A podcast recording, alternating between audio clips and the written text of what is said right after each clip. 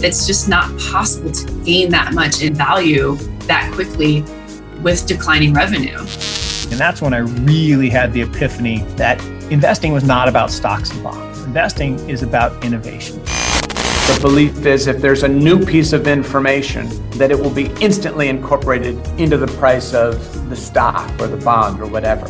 But that's not how people change their minds.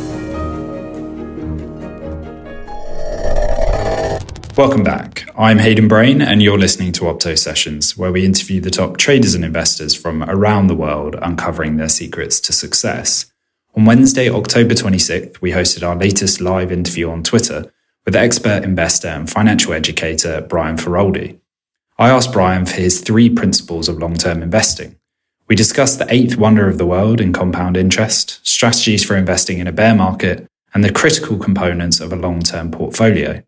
With live questions from the audience, as well as answers to quickfire questions, including Brian's favourite quote, as well as his most valued resource, Brian provided some valuable insights. Remember, to receive a roundup of Opto's best content every day, subscribe to our newsletter by clicking the link in the episode description. Enjoy. Right, well, welcome, everyone. Welcome, Brian. Good morning. How are you getting on? I'm doing well. Uh, it's morning for us here. I know it's early afternoon for you, so... thanks to the magic of Twitter for making this happen. Yeah, yeah, definitely. Okay, well, there's a few things that I need to run through uh, just in regards to housekeeping, really. So I'll get through that boring stuff and then we can kick off. Firstly, I've just been asked to read the following disclaimer. Uh, so C M C Markets, uh, of which Opto is related, is an execution-only service provider. The material, whether or not it states any opinions, is for general information purposes only and does not take into account your personal circumstances or objectives. Nothing in this material is or should be considered to be financial, investment, or other advice on which reliance should be placed, and no opinion given the material constitutes a recommendation by C M C Markets or the author uh, that any particular investment security transaction or investment strategy is suitable for any specific person. Yeah, so sorry about that. Now that's uh, out the way. Those uh, disclaimers seem to get longer every time. Uh, I'll just introduce myself. I'm Hayden Brain, so head of content at Opto. And for anyone that doesn't know Opto, we're a stock market-focused publication based here in London. And really, our mission is to speak to successful traders and investors to better understand their strategies. And for anyone wishing to receive a roundup of our best content every day, just subscribe to our newsletter by clicking the link in our Twitter bio. And as always, for anyone that would like to speak during the session today, just request to speak and I'll bring you in as soon as I can. But right, without further ado, let's get into it. So as the title of the event indicates, I want to address three principles of long-term investing that I've seen highlighted in Brian's newsletter. Let's start with compounding. So while Albert Einstein allegedly described compound interest as the eighth wonder of the world, why do you think a lot of investors fail to fully recognize its significance, Brian, and the impact it can have on their portfolios? Well, good morning, everybody, and thank you for having me. That's an interesting question to answer because the human brain was not really developed to comprehend the power of compounding. You know, we live moment by moment, day by day. And if you look back at the history of the S and P five hundred, the undeniable long-term trend is up and to the right.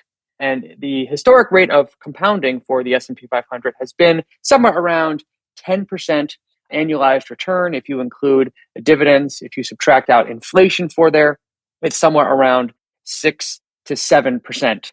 Now, if you put that number into any compound annual growth rate calculator, you can see that over a short period of time, a ten percent return annualized uh, amounts to not a whole heck of a lot, but over a period of years and decades compounded, it results in a gargantuan amount of money. I've previously shared on my uh, Twitter page this wonderful picture that shows Warren Buffett's net worth over time. And if you look at any given short period, the changes in his net worth look inconsequential. But over the last decade, he has added tens of billions of dollars of wealth to his uh, his personal estate uh, simply by continuing to hold and continuing to compound. But our brains aren't really designed to handle that, that amount of information. I mean, just a, a really small example. Imagine that you're saving one thousand dollars per year. For the first ten years, you know, you've saved ten thousand dollars. And if you compound that in the market, that probably doubles to about twenty or twenty-five thousand, something like that. If you keep doing that for a couple of decades, it won't be long before you have a couple hundred thousand dollars uh, in your account. Let's say you get up to, you know, half a million. What's a ten percent return on half a million dollars? Well, the answer there is fifty thousand dollars. fifty thousand dollars is a ten percent gain on half a million. That is more money than you would have contributed to your account over, you know, a twenty or thirty year period. That is a really hard concept to understand, which is why Einstein called it the eighth wonder of the world. Um, so I think it's just a flaw in human psychology and human thinking that we are programmed to think linearly, one, two, three, four. We don't intuitively understand uh, exponentials, one, two, four, eight, sixteen, thirty-two.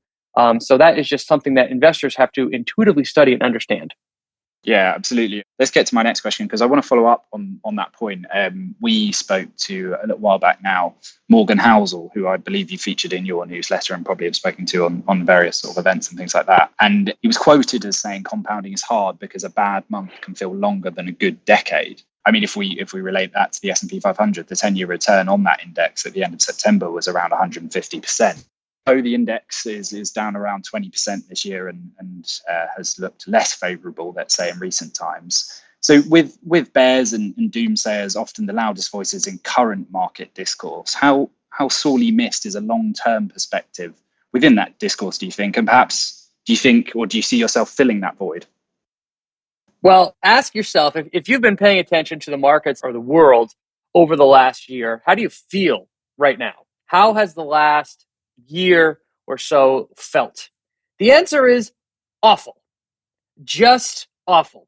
Prices are going down in pretty much every market that you can think of. Inflation is rising. The news has been completely negative. It feels like we're investing through unprecedented times right now. And it may become unprecedented times uh, in all realities uh, if the war in Europe continues to escalate Uh, the way that it has. And the, the declines that we've seen feel just like extraordinary, given how much their attention they're getting, given the extreme volatility that we've uh, we've seen. But if you were to just guess intuitively where the, the price we're at right now, when is the last time we were at that level? How far back in history do you have to go to get to a period where at the same level in the S and P five hundred? Well, I'm looking at a chart right now. And the Dow, uh, excuse me, the S and P five hundred, the S P Y, I should say, is currently at uh, six hundred sixty-eight. That's the total return level. That gets us back to the return that we saw in April of twenty twenty-one. April of twenty twenty-one. So the big decline we've seen over the last year or so has essentially brought us back just about eighteen months to prices were. Now, the funny thing is, how did people feel about the markets in April of twenty twenty-one? Well, my guess is they felt pretty darn good. They were at all-time highs back then. There was no threat of war, but there was still plenty of bad stuff happening in the world. Uh, COVID was still uh, raging. My kids' school, which is the thing that I gauge uh, COVID levels, they were still wearing uh, masks, just coming out of that. Vaccines were just starting to roll out, but we still couldn't see friends and family the way that we can now. And yet, even though the price is at the exact same level Uh, it was at that time, what investors have experienced uh, since then was a rapid rise up and then a rapid uh, decline. But from a wealth perspective, the S and P five hundred is at the same place it was in April of twenty twenty-one. But how does it feel to have been investing since then? How does it feel? It feels awful because we saw a jump and then we saw a decline. Now, imagine if over the exact same period, rather than a jump and a decline, all we had was flat. If the market just went completely dead sideways, how would we feel by comparison? My guess is we would feel much better if the market was completely flat than if it went up and then it, uh, it, it declined. And this just goes so well with human psychology. We are hardwired to feel declines at three x the, uh, the the the pain level than we than we experience the joy uh, from from gains. So going down twenty percent is the equivalent from a feeling perspective as going up sixty percent. That's just how humans are hardwired. And I so believe what Morgan said in his quote. He said, to your point, compounding is hard because a bad month can feel longer uh, than a good decade. A bad month can feel longer than a good decade. That is just so true. And the funny thing is, if you're an investor, depending on how long you've been investing for, if you look back at the S and P five hundred at any any period in time, every single decline in, in hindsight looks like an obvious buying opportunity. Uh, March of twenty twenty looks like an obvious buying opportunity. December of twenty eighteen looks like an obvious buying opportunity. two thousand eight looks like an obvious buying opportunity. two thousand two looks like an obvious buying opportunity. So looking backwards, everything, all bear markets look like obvious buys. But when you're living through them, day by day, moment by moment, when the news continually comes in and it's bad, and you see day after day, moment after moment of stocks declining, stocks declining, stocks declining, it just feels completely differently when you're looking backwards than when you're actually experiencing it in real time. And this is why investing is so challenging psychologically. If you're on this call, you know that the way to do well do well in the markets over time is to buy continuously and hold voraciously for long, long, long periods of time. And that sounds so easy to do so in theory. But living through a bear market will test your resolve like nothing else. Yeah, couldn't agree more. And I've got a point I want to follow up on, actually, um, and then we can bring some questions in if someone wants to request to speak. But um, yeah, you mentioned sort of people thinking about the current environment and, and whether they should or shouldn't invest for the long term now. I mean, as inflation surges, interest rates rise, globalization goes into reverse, all those structural factors that had driven up equity prices in the last decade. With that environment in mind, should retail investors in particular pay more attention to compounding their returns over the long term? Or is now the time to allocate more tactically, do you think?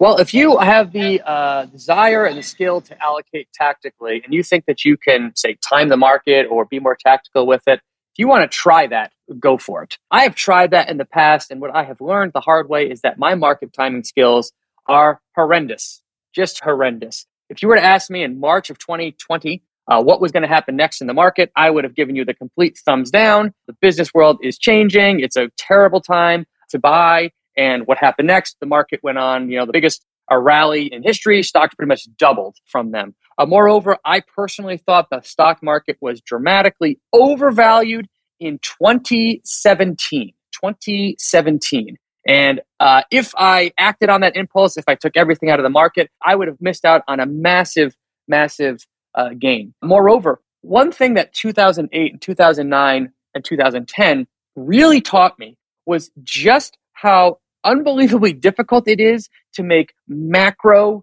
forecasts. Back in two thousand nine, the U S government was bailing out A I G, financial institutions. Uh, they were they were bailing out the auto sector. The unemployment rate was skyrocketing. You know, interest rates hit rock bottom, and there were calls everywhere for get ready, massive inflation is coming. The money supply just doubled, just tripled. And get ready for a year of incredible inflation. And that made so much logical sense to me, right? The, the dollar was going to become uh, worthless. It was going to be devalued. Get your money into foreign currencies, diversify across, um, across currencies to protect your purchasing power. And all of those arguments just made such logical sense. And then what happened over the next decade? We saw the dollar largely strengthen, and we've seen the dollar is now strengthening against virtually every uh, currency uh, out there. We saw a decade of some of the lowest inflation on record, and that just showed me that making macro calls based on what you saw uh, happening in the market, even if they were based on sound principles, is just pure folly. Um, and then I remember vividly in two thousand ten, you know, the market had recovered from its two thousand nine lows. And there were calls everywhere for, oh, this is this is a sucker's rally. You know, get ready for the bear market rally. Anybody who's buying right now is, is a sucker. The easy money has been made.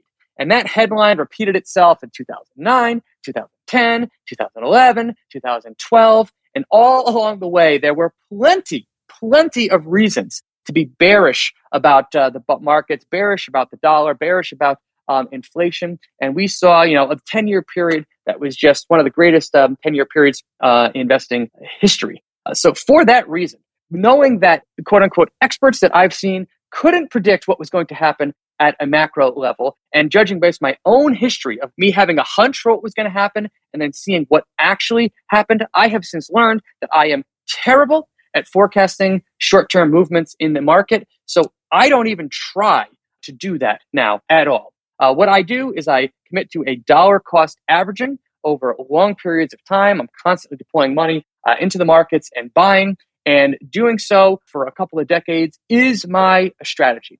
I know that that strategy is going to look stupid at certain periods of time. When the market is just declining, dollar cost averaging is going to look stupid. Every buy that I'm making every month looks very, very dumb. However, if the market continues to do what the market was created to do, if humans continue to prosper, if innovation continues to happen, as I believe it will over the next ten, twenty, and thirty years, I'm confident that during that time frame, the markets will eventually recover, will eventually re-hit all-time highs. So personally, I've made zero changes to anything that I do with my with my money or my uh, my capital based on what we've seen in, in in the markets. That's my personal view. If you have a desire to be more tactical, or if you think that you can time the market or outsmart the market or hedge or do any of those things, and you want to spend the time doing so, go for it. Um, if you think you have the skill to do that. I know myself that I do not. Got it. Yeah. And I guess that's one of those core principles of, of long-term investing. If anyone is interested to learn more about that uh, dollar strengthening phenomenon, I'm actually speaking to Michael Cow on the Opto Sessions podcast in a couple of weeks' time. And he's got this theory about the, the dollar wrecking ball and how dollar strength is actually bad for markets and specifically stock market. And so worth looking out for. And again, you'll get more information on that if you subscribe to our newsletter. But let's move on. Um, we, we've kind of touched on it already, but I'm interested to get your thoughts on how people might approach a bear market with that long-term time horizon. And I thought we could address this topic by inspecting a few well-known investing adages. So first, how true is it, do you think, that the best time to invest is when no one else wants to invest? I think that's completely true. the, the, the entry price, the entry valuation that you pay into any asset uh, determines has a big impact on your long-term returns, right? W- looking back, when were the best time to invest over the last forty years? They were when stocks hit their bottom. And what was the mood at that time? The mood at that time was stocks were awful assets. They've just gone down uh, recently, and nobody wanted to put uh, capital uh, into them. So uh, it, it's it's completely true. The, the best time to invest is when no one wants to invest, or the best time to invest is when it feels worst to invest. Bill Mann, uh, one of my uh, friends and a an investor that I, I respect, he basically says, the best buys I've ever made was when I was throwing up in my mouth at the same time that I was hitting the buy button.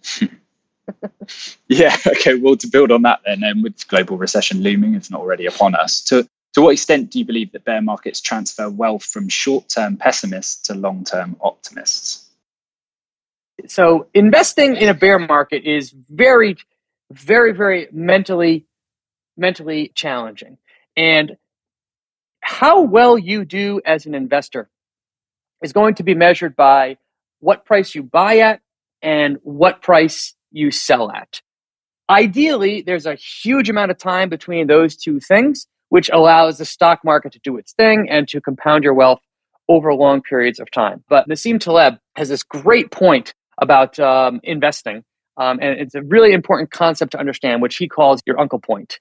If there is a, a point in your investing when you're going through a bear market, when you reach the point that you throw up your hands because the short-term results have been so awful, right? The pain that you've experienced has been so terrible that you throw up your hands in disgust and you panic sell. The returns that you're going to realize on your investment is going to be from when you bought to when you panic sold. And if you panic sell, Uh, if you sell out of fear, you're always going to be doing so at the worst possible time. So the returns that you earn as an investor aren't going to be what the market does. Your returns are going to be from your starting point to your uncle point. And if you are a forced seller, or if you're a panic seller during periods in, in, in bear markets, your returns are going to be uh, horrendous by comparison. J P. Morgan has this wonderful study, a uh, wonderful graphic that they put out about uh, that shows what the markets have done over various periods of time and how individual investors have done over various periods of time. And the numbers were like, you know, over a thirty-year period, the S and P five hundred returned nine percent. And during that period, the average investor earned a return of like three percent. Those are annualized numbers. That's a six percent gap between what the investment did and what the investor earned. Why did that happen? You know the answer. The behavior, the behavior of those uh, investors. Investors tend to buy when it feels best, which is when markets are hitting all-time highs, and they tend to sell when it feels worst, which is when markets are hitting all-time uh, lows. So if you have the resolve to do the exact opposite of that, or at least not panic sell and be a, a steady buyer uh, during periods, I totally believe that quote. Um, so bear markets transfer wealth from essentially short-term pessimists, or people that can't handle the short-term viability, to long-term optimists, aka people that can handle the short-term volatility. Investing isn't easy. Investing in the stock market is not easy, nor is it supposed to be easy. It will tax your emotions like, like anything uh, else. But if you want to do well as an investor, you have to, mandatory, you have to be willing to suffer through extended periods of painful uh, drawdowns. If you can't handle that, if you just don't have the resolve to handle that, that's fine. The stock market isn't for you. Find another place to invest your capital. Yeah, completely agree. And I think we'll move on. I think we've covered, I guess, some strategy, best practice, and some key principles like I wanted to at the start of start of this event. Um, but now, perhaps just to make it less abstract and to make some of the insights a little bit more actionable, we can move on to what the folio might look like in essence. I don't think we need to be too specific here, but I was reading before the call that Goldman warned last year of a lost decade for returns from traditionally weighted portfolios, so that sixty forty split. And according to Vanguard, while the F T S E All World Index has posted an average annual return of nine point nine percent since all the way back to nineteen ninety-three, this is unlikely to be repeated over the coming years. And furthermore, an entire generation of investors, a lot of which will be on the call, uh, have zero experience investing in an inflationary or even stagflationary environment. So how broadly should investors look to construct their portfolios to, to navigate the tricky waters ahead, do you think, Brian? Yeah, and I'll just add another wrinkle to that. Many investors on the call, myself included, have no experience investing in a period that doesn't include zero percent interest rates. For the entire time that I've been paying attention to the market, the only place that you could put your capital was the stock market. Bonds paid next to nothing, and on a real basis, the actual return that you get from them was essentially zero. Uh, Buffett called them a place to go to get uh, return-free risk, right? So for as long as I've been investing and paying attention to the market, just based on the prevailing uh, interest rates, there's been no viable financial assets that are alternative. So personally, I have kept zero percent of my net worth in bonds this um, for the last you know twenty years, because investing as bonds has made no sense at all.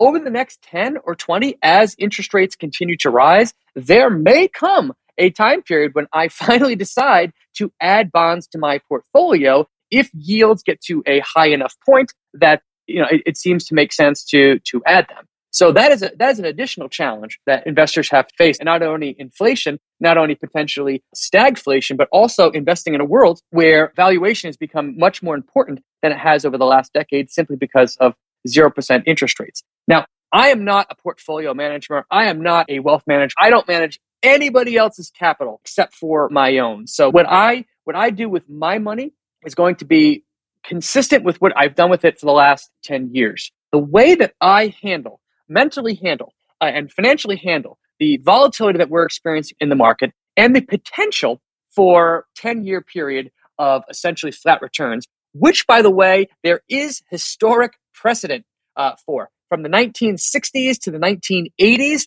the S and P five hundred returned zero percent. From nineteen twenty-nine to nineteen fifties, that was a twenty-five-year period, the stock market returned zero percent. I guess I should say the price return of the market Uh, was a zero percent. The total return was higher than that because dividend yields uh, shot up, and if you were buying, if you were buying and holding, if you were dollar cost averaging for long periods of time while prices went nowhere, uh, your actual return was positive. But fast forward the, the clock to you know ten years from now, there is historic precedence for the S and P five hundred essentially being at the same price that it is today. If that was to, to happen, would you, as an investor, be able to to handle that? Well, that gets back to the, the very first question, the question that so many investors skip over, and that is, what are you investing for? What time period are you investing for? If you're putting money away, when do you need to access that money? If the answer is within the next five years, that money shouldn't be in the market in the first place. That money should be in, in a safer asset. If you're investing because you want to use that money in retirement twenty years from now, then that is perfectly acceptable, right? Then you can stomach a ten-year period of zero percent returns. You can stomach a ten-year period of higher than average inflation or even potentially stagflation. And that's at least from a financial perspective. From an emotional perspective is an entirely different thing. Do you have the resolve as an investor to potentially pour money into an asset class that you've heard has historically delivered higher than average returns and sit up with seeing statement after statement after statement of essentially zero or negative or very low returns on your investment? Do you have the resolve to do so? There's no way to know that unless you actually uh, live through it. Personally, I have the resolve to do so. Nothing that I've seen over the last year or eighteen months has changed my view that, that the stock market is the greatest wealth creation machine of all time, and I want the bulk of my wealth in it because over long periods of time, over appropriate measurement periods, which is decades, I believe it will provide me with a more than satisfactory return so that I can live exactly the life that I want when I quote unquote retire, which by the way, I don't think I ever will uh, retire, but that's just a, a theoretical uh, a construct. And if the market returns zero for the next ten years, so be it. That means that my purchases, as I continue to buy uh, one, two, three, five years from now, I'll get them at better and better and better valuations. And eventually, if the companies that I own or the S and P five hundred earnings power uh, continues to rise, eventually that will be reflected in prices. Another thing, if you are in asset accumulation mode, if your retirement is truly ten or twenty years off, best case scenario is the market goes nowhere or even declines over that period. If you are buying assets, the lower the prices are, the better that is for you in the long term, because that indicates that future returns will be higher. Worst case scenario is that asset prices shoot up, uh, recover, remain super elevated, and then when you need to money, when you need to to retire, that's when the decline uh, happens. Um, so keep that in mind. Your, your your intended holding period matters dramatically with what you want the market to do. Yeah, so on that intended holding period or ideal time horizon, you mentioned, I think, in your newsletter, the sort of mission statement in your newsletter is to think long-term and invest better. And you help readers to do that. So long-term, is that a completely subjective phrase relevant to whoever's saying it? Or are there some best practices that we can apply to what long-term means? Is it, for example, always over ten years? Or is that too reductive? Yeah, it, it depends on... Long-term means different things to different people. In general, when I think of the word long-term, it depends on what asset I'm talking about. If if I'm buying an individual stock, to me, long-term is is three years or five years, right? I want to see how the company executes over that three or five-year uh, period. I want to judge its revenue. I want to judge its margins. I want to judge its products. I want to judge its management team over, say, a three to five-year period. I think that that is a reasonable amount of, of, of long-term. If you're looking at the uh, at the index Uh, level, I think long-term has to be a period of ten years. Um, there's this uh, chart that I that I put up, which shows the various returns that investor can get over various holding uh, periods. If your holding period is ten years, the odds of you earning a positive return on a stock investment is very high, eighty-five, ninety percent. Uh, but that means that ten percent of the time over a ten-year holding period, uh, you could be looking at a net Uh, negative uh, return. Uh, that figure flips to being positive one hundred percent of the time over a fifteen and twenty year period. Essentially, the odds of you earning a positive real return, real meaning after inflation, by making an investment in the market flip to nearly guaranteed historically over a fifteen or twenty year period. Any shorter than that, and you are taking on Uh, the risk that, that the market could deliver a real uh, negative return over a shorter time period. But for, for me, when I make an investment in just like an index fund, my preferred time period for a long term would definitely be at least ten years. Got it. Yeah, really helpful. Okay, well, if we can turn our minds back to what to invest in, we don't, again, need to be too specific here, but Uh, we adopt a, a thematic approach here at Opto. So we apply that thematic lens to markets in the hope that we can aid investors investing for the long term. And certainly a multi-decade time horizon would be applicable there too. So to what extent do you think long-term investors should look to identify these secular thematic trends that I guess are either immune or certainly less sensitive to market cycles? What are your thoughts on that?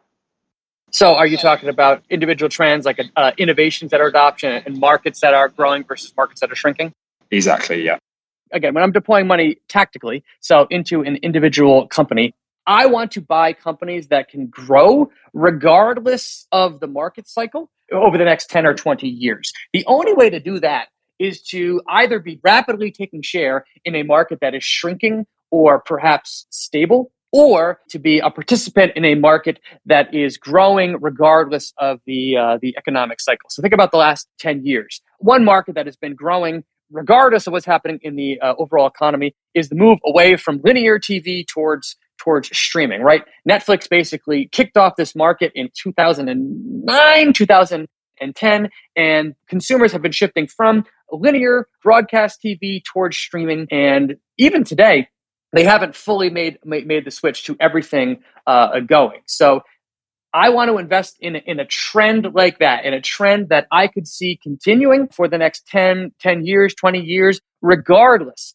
of the, the economic uh, cycle. So another one is the shift away from uh, internal combustion engines towards electric vehicles. I'm pretty confident that even if twenty twenty-three is a is a big year, it's a big um, it's a terrible year economically, if recession happens, that more consumers are going to shift away from internal combustion engine cars and towards electric vehicles.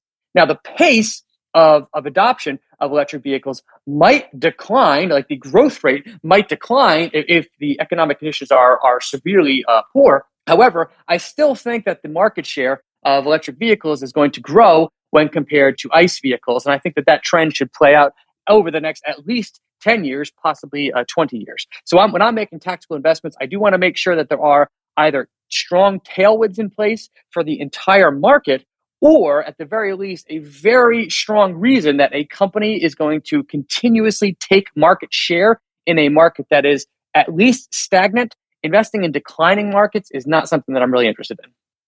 Got it. We hope you're enjoying the episode. For interviews like this every Thursday, subscribe wherever you get your podcasts. And while you're there, make sure you give us a star rating and leave guest suggestions along with any other feedback in the review section. Now, back to the show.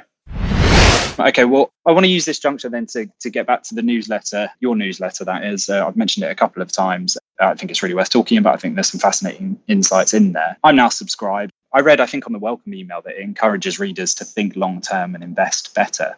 So just perhaps to, I guess, round off and underline some of what we've discussed already so far, tell us about how you decided to put all of your energy and completely focus on this long-term investment approach. I'm particularly interested to hear whether there was a eureka moment, perhaps.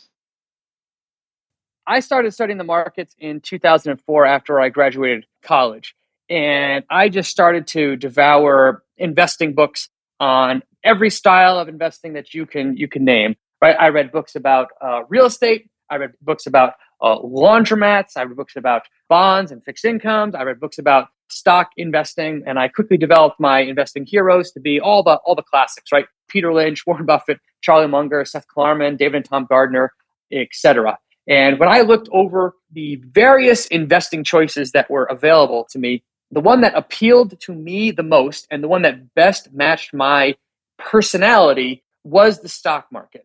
Um, the stock market generates very good long-term returns for investors of around, you know, ten percent per year over when measured over long periods of time. And the thing that I personally liked about the stock market was I didn't have to do the management at all. Uh, real estate did not appeal to me as an investor at all because I had no interest in managing tenants or fixing buildings, right? If that is within your skill set to do so, uh, real estate can be a great asset class to add to your portfolio, but it just did not match up with my personality. I can handle volatility. So as I mentioned before, I have zero bond exposure. Um, I do think there's a role for bonds in a, in a portfolio in reducing volatility, but volatility does not bother me at all. I've set up my financial life so that I can handle large amounts of volatility. But it was really just a matter of reading the right books and studying and studying markets. Uh, Jeremy Siegel's books and particular Stocks for the Long Run is a great book on the long-term history of the, uh, the stock market uh, in the United States, right? Any book by, uh, by Jack Bogle shows that the easiest way to build wealth is to take advantage of the, the U S uh, stock market, right? Just deploy capital into that consistently over long periods of time.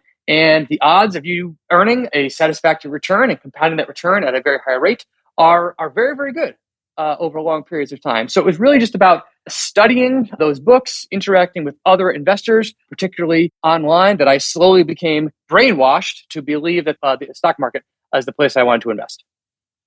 Yeah, great. And I think we've got a couple of people with questions on that. So firstly, Darshan, I've just invited you to speak. Yeah, let's hear what you've got to say.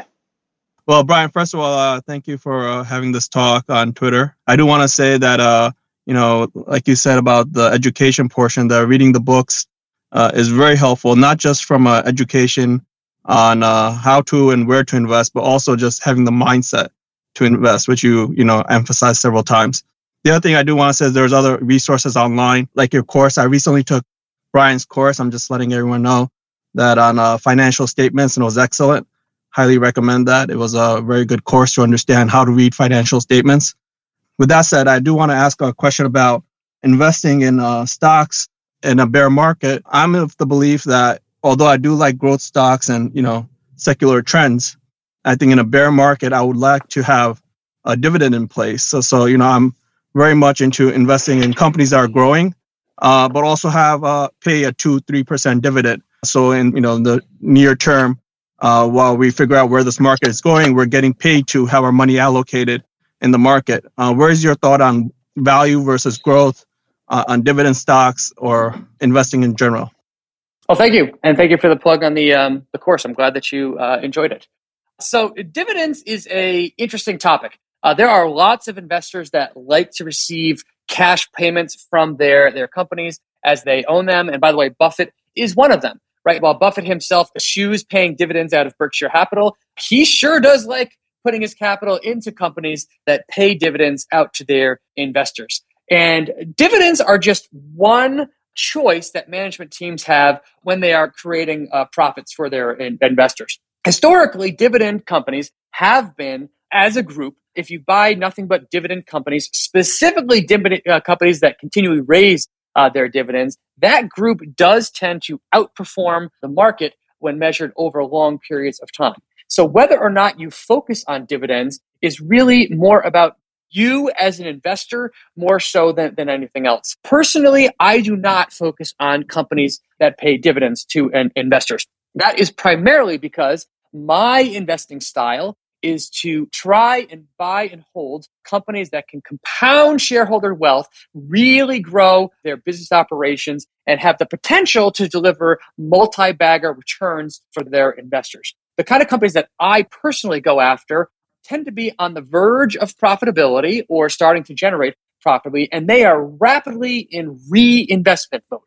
So all of the company's profits are going to expand current operations. Hire more engineers, hire more salespeople, expand into different geographies, launch new products and services, et cetera. That tends to be a riskier investing strategy than buying companies that pay dividends, uh, but it's one that suits my investing style. So I'm not focused on dividends at all. If I was focused on dividends, one big mistake that a lot of people make that are, are dividend investors is they overemphasize dividend yield, right? The yield that you get on on your investment. And it makes so much sense to do so, right? If you're, if you're, if the S and P five hundred has a dividend yield of, say, I don't know, two, two and a half percent, whatever it is right now, isn't it very tempting to only buy companies that yield three percent or four percent or, or five percent? But that is very, very tempting to do.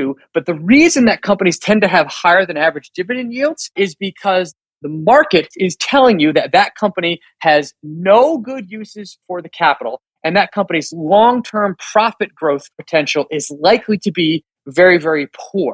So I would just caution people from, if you're going to be a dividend investor, from overly focusing on dividend yield.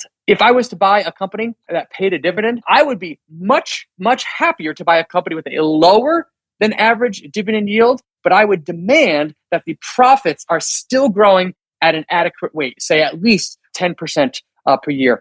If you're going to be investing in any individual company, there's really only two reasons to, to do so. Number one reason is that company offers you something that investing in the market in general does not, right? So for most uh, most investors, the thing that investing in an individual company offers you is return potential, capital appreciation that is far higher than the market itself can deliver, right? That's the number one reason that most people invest in a stock, because they think that that stock can double or triple or quadruple or ten x far faster than the market um, than the market uh, could. Another reason that people invest in individual companies is because it offers some other feature when compared to the market. Perhaps it has a much lower beta, so its stock does not bounce around as much. Perhaps it offers a higher dividend yield, so that you can get more income from that individual investment. But if I'm going to be deploying capital into an individual company and taking on individual individual stock uh, risk, I want to be well compensated for doing that. I want the returns that I earn from my investments to be far higher. If I was just going after dividend income, I would just skip investing in individual stocks altogether and just buy the entire market, because then you're taking on none of that individual company uh, risk. So it just depends on what type of investor uh, you are. Yeah, thanks, Arshan. Great question. Uh, Dimitri, I think you're up next. Uh, do you have a question for Brian? Hi, Brian. Thank you so much for your time this morning. Uh, my question is regarding your checklist. Uh, you have an amazing checklist, and I use it very frequently. And one of the things you mentioned earlier was the fact that we are now living in a different rate environment to which we are not accustomed. And I, I was wondering if, are you thinking of making any changes? And if so, what they may be for your checklist in order to filter stocks better? Thank you so much. Great. Thank you so much for um, for, for the question. I'm glad that you downloaded the checklist. And if you ever have any suggestions about things that I'm doing wrong or any, any um, uh, updates that you suggest, I'm always open to ideas. The checklist in its current form is only in its current form because of peer review. People downloading it, people saying, why did you do this? People pushing back. Uh, so if you have suggestions and upgrades to it, I am all ears for how to do so. So the checklist that, that uh, you're referring to, what that's designed to do is to figure out how close of a match any particular company is for what I'm looking for in a business. It is purely a measure of business quality, right? And on that checklist are things like moat, moat direction, uh, management team, the relationship with the customer, is revenue recurring, are customer acquisition costs high, is the balance sheet have more cash than debt, is it free cash flow positive, is it net income positive, has its stock beaten the market, how has it performed versus Wall Street's estimates, et cetera. The point of that checklist is not to focus on valuation at all. The whole point of the checklist as it exists today is focused on business quality. And whether rates are, you know, zero or ten percent or whatever the heck they might get to, that to me is irrespective of whether or not the business itself is a quality company and if it's a good match for my investing style uh, moving forward. However, the checklist scores, the output of them, is really just step one of, do I want to invest in this business? It's the most important step, but it's just step one. Step two is after I get this list of quality companies that that match what I'm I'm looking for. Step two is, is it a good buy today based on the current market cap and the long-term potential, aka the valuation of the business? And that is the part that's going to change in a zero interest rate environment. Uh, historically, I have really underplayed valuation, and I personally still believe that valuation should be the last step and the least important step of my investing um, in my investing process. But if, you know, rates rise dramatically and valuation, and it makes much more sense to focus on valuation, I would make that change in step two, not in step uh, one. And by the way, in regards to valuation, think about the greatest investments of the last ten or twenty years, right? Mastercard, Tesla, Amazon, Microsoft, Apple, uh, Netflix, et cetera, right? Were those companies good buys twenty years ago, even if even if twenty years ago their valuations were quote unquote insane? The answer is yes, right? The, the valuations of all those companies twenty years ago could have been double uh, what they were, and they still would have been good buys twenty years ago because all of those businesses executed so well and their revenue went up so much uh, during the last twenty years that the returns that shareholders have gotten from them would have been sky high, even if you paid a nosebleed valuation back then.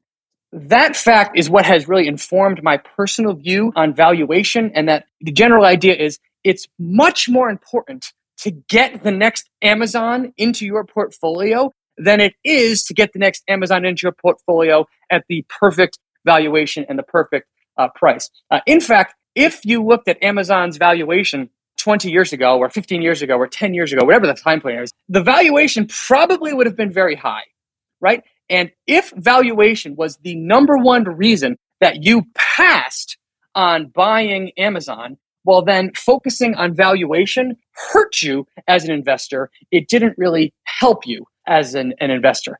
I still think valuation is worth paying attention to and worth and worth thinking about. But by and large, what I've experienced in the market is that getting the next mega winners into your portfolio is far more important than getting them in there at the perfect price. Thank you so much. Thanks, Brian. Thank you. Thanks, Dimitri. Yeah, and uh, I've just asked the Opto team actually to pin an ebook that we collaborated with Brian on. That a lot of these insights are in there, uh, so that's what triggered my yeah my introduction. Because actually, uh, we've got a free ebook. Uh, it's available to download. You can access it. It's the pin tweet on our profile, and a lot of these uh, strategies are in there. Um, so go ahead and download it if if you're interested. I thought, uh, Brian, we could just round off the session with a couple of quick fire questions. So the email that you send every Wednesday, the newsletter that I've mentioned already, contains one simple graphic, one piece of timeless content, one Twitter thread, one resource like a website or tool, and one quote. So I thought I'd ask you for one resource like a website or tool that you'd recommend listeners to to pay attention to first, and then we'll finish with the quote.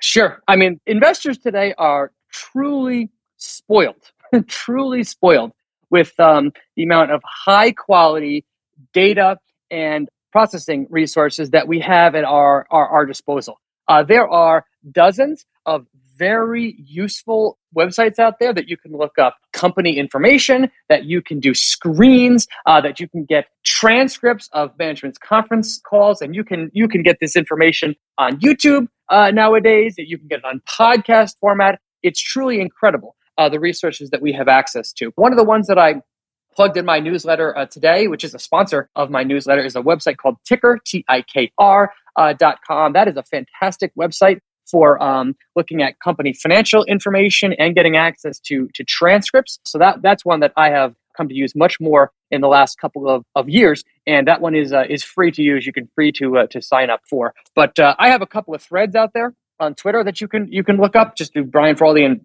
search on uh, Brian Feroldi and resources. And I plug some of my favorite websites out there that are free, that have uh, great resources and tools for investors.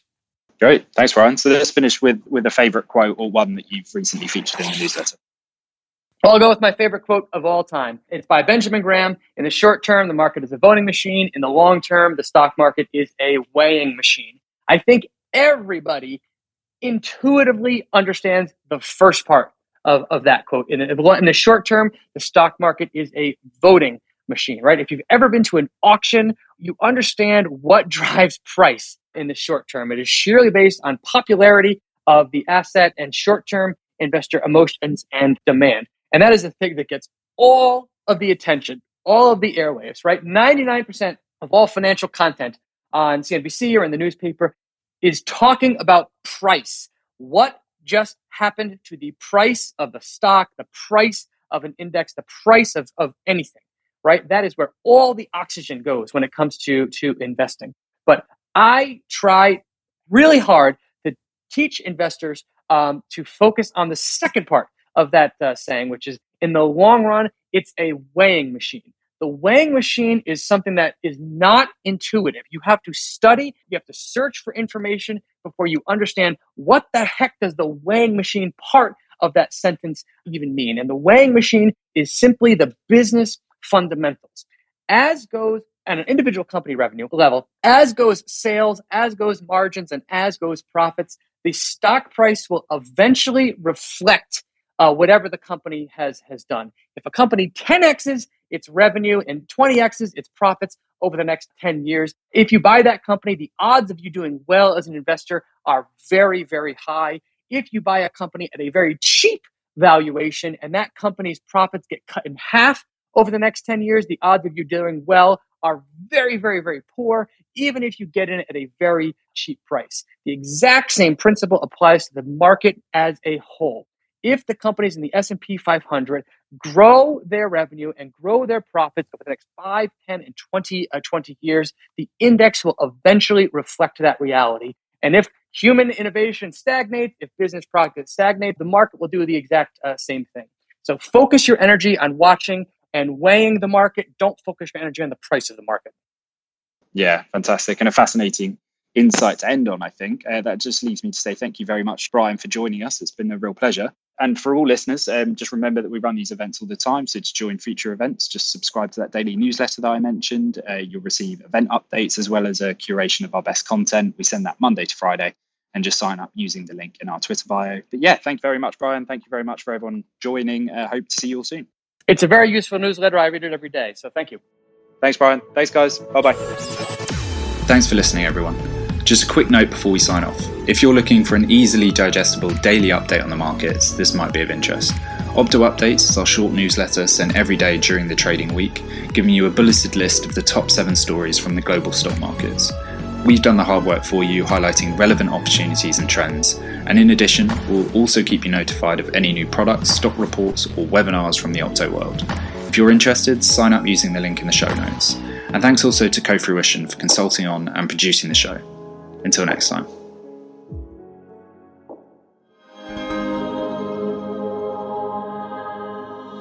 Cofruition.